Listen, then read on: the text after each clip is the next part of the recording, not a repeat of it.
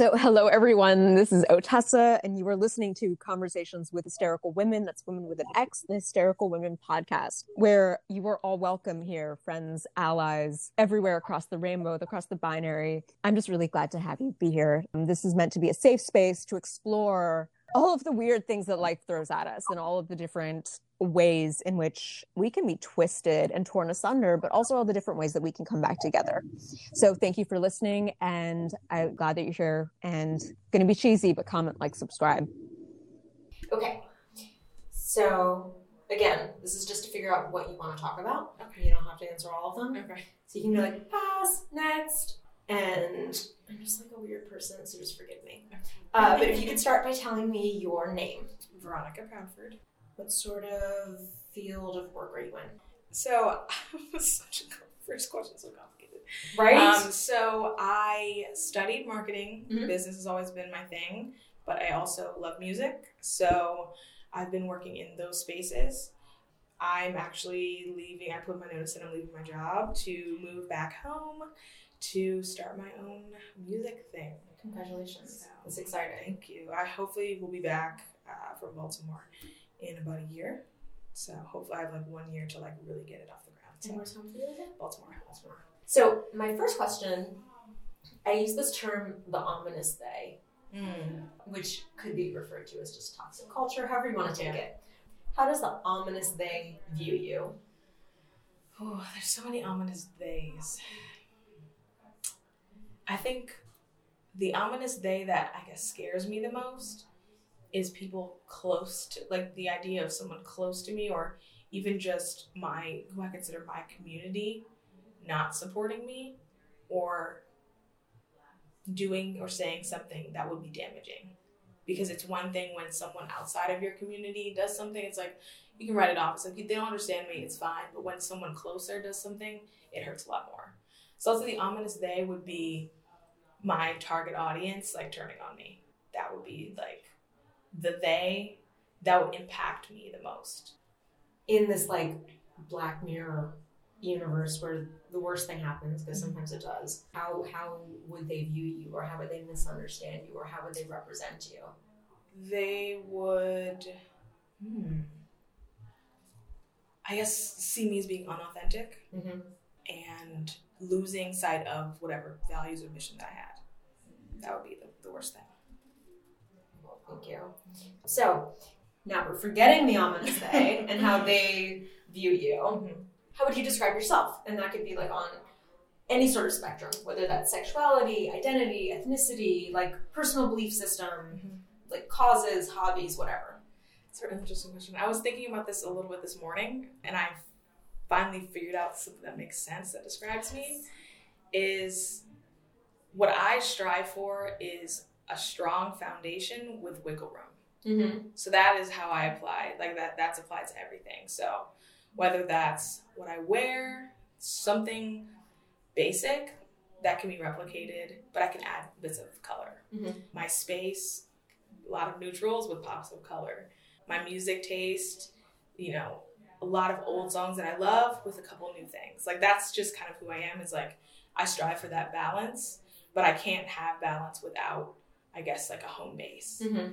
So I would say I'm someone who's really I, I see both sides. Like I always I see both sides. I like to have a balance. Um, I don't see things as black and white. It's a lot of gray area. There's always a different vantage point or a, a, a point of view that can be considered. It's so hard. Like in terms of um, everything is just hard to describe sometimes. Yeah. Um, my ethnicity, I identify as a black woman, but I am a mixed person, Mhm. and that's that in and of itself is difficult um, because I identify as a black woman because I look like a black woman because of how my genes distributed. But someone with my same makeup may look so so different. So I live my life and my experiences as a black woman, but that's not everything. And because of the history of like the United States and like how half of my family like it just wasn't talked about, it's confusing and there's just so much I don't know. So yeah, I identify as a black woman, but I'm like triracial. So. Yeah. Um, and I think that kind of ties into what I was hoping to hit on with the ominous they thing, because it's like how how do people see you, Yeah. right? What boxes do they put you in Mm-hmm. on a snap decision, whether it's aesthetic or whatever, that really don't grasp the issue. Um, and so, like for myself, I like to say that uh, if you were to see my family, Mhm. it looks like someone was just like picking up hitchhikers off 495. Like Same. none of us look Same. you know, and like, and when the genes come out, it's like genetic boggle, you know? You don't know what you're gonna get. Yeah, like You my, we none of us look alike at all. Um, so I like saying, you know, one of the, maybe this is a microaggression. I don't know. When people are like, "So what are you?" Yeah. Like, but what are you really? Mhm. You know. So I just started saying like, either I'll say twenty percent of it, of everything, not enough of anything, or mixed like rainbow sprinkles, whatever. But like, Yeah. if you were to see my siblings, like my brother's got blonde hair, Right. my sister i mean it's like all over the place but it's like the weird thing that has come about from that is that i don't know what i look like Mhm. you know and it's hard to figure that out when you're it's hard to break away from just how other people view you so that's kind of like that question Strongly agree.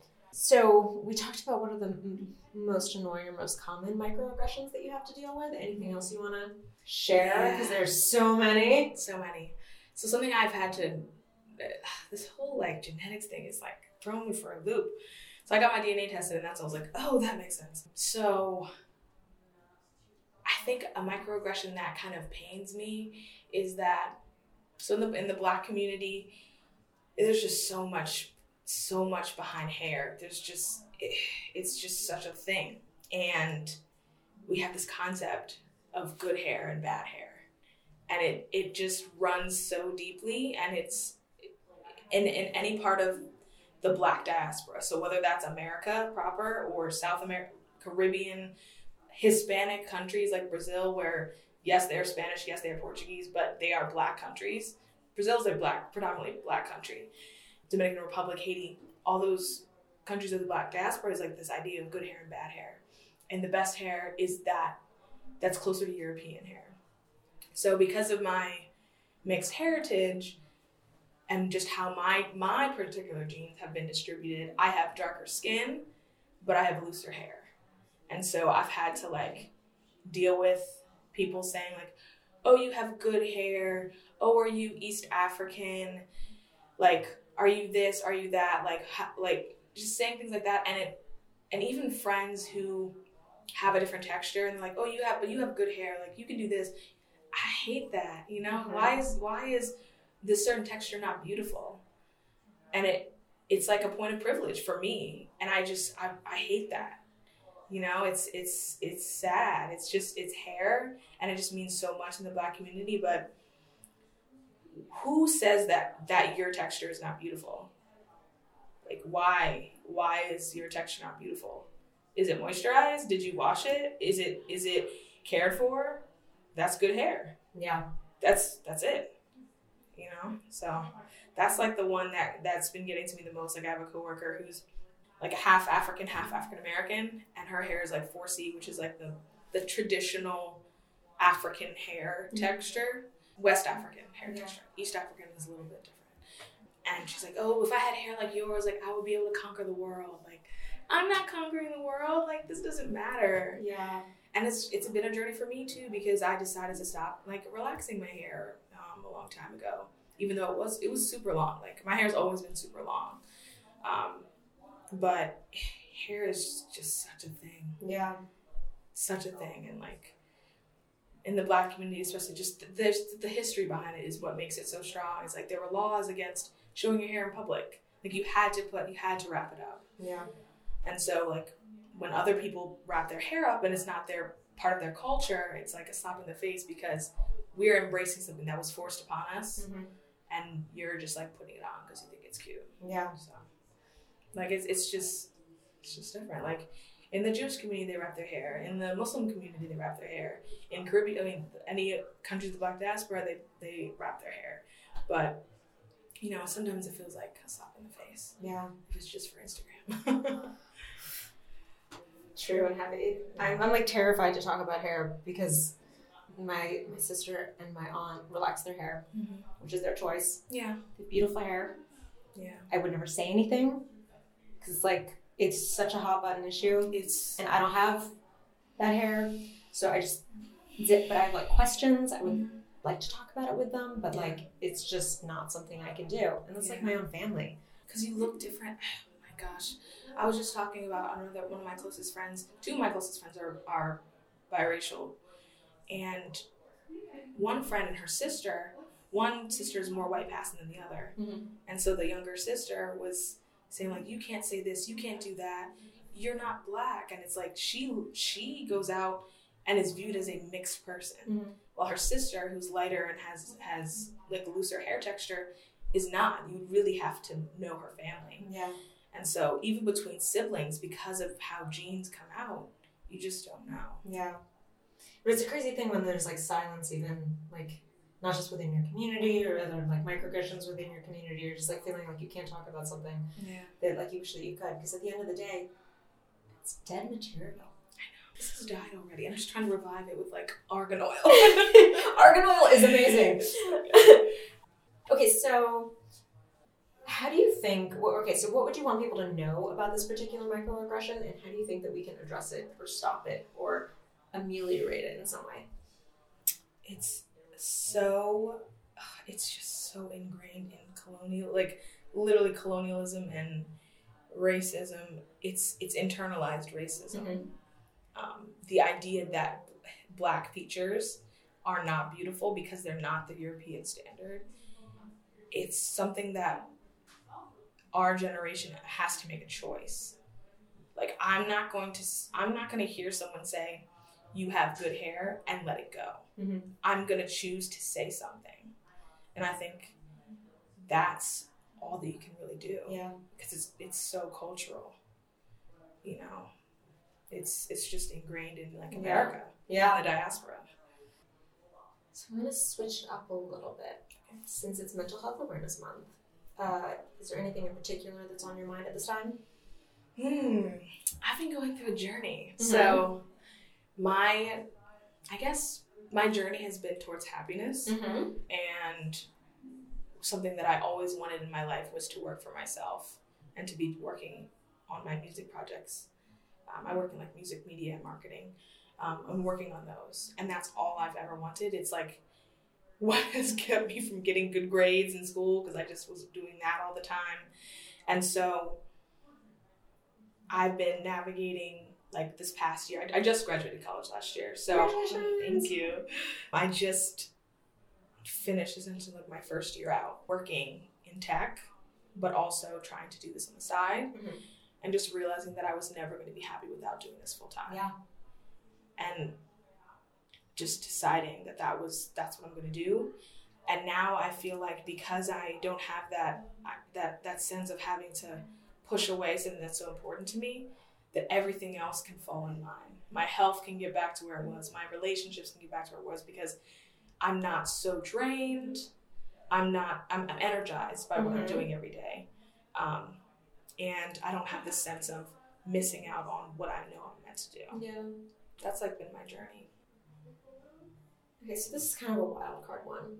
Um, there was an interesting article that I saw recently as a result of, like, as part of the discourse of the Me Too movement um, that was focusing on how we mourn the great art made by bad men Yes, right? That's a great question. instead of mourning the work that we lose from their victims. Mm. Any thoughts about that? That's. I've been trying. I'm still not.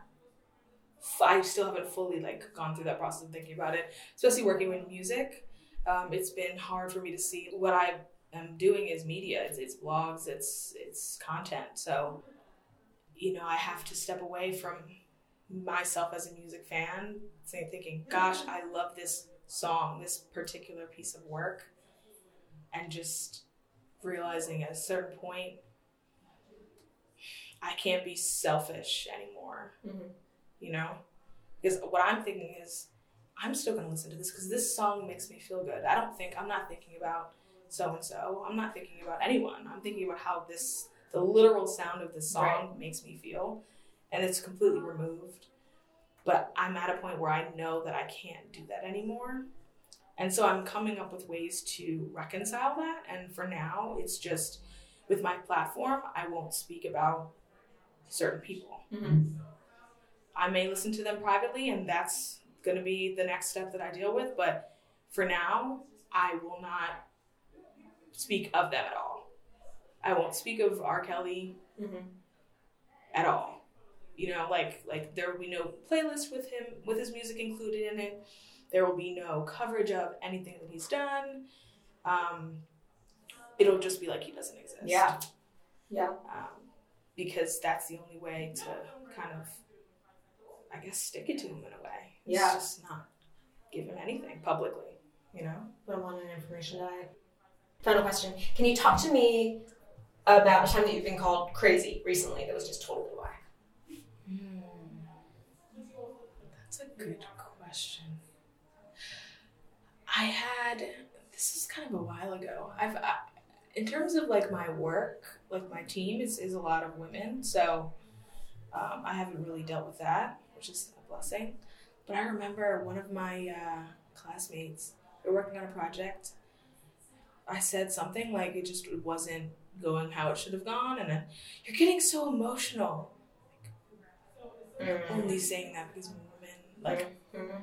and it was a class where it was already led by a professor who was like a sexist. Mm. It was he his wife had divorced him and he hated all women.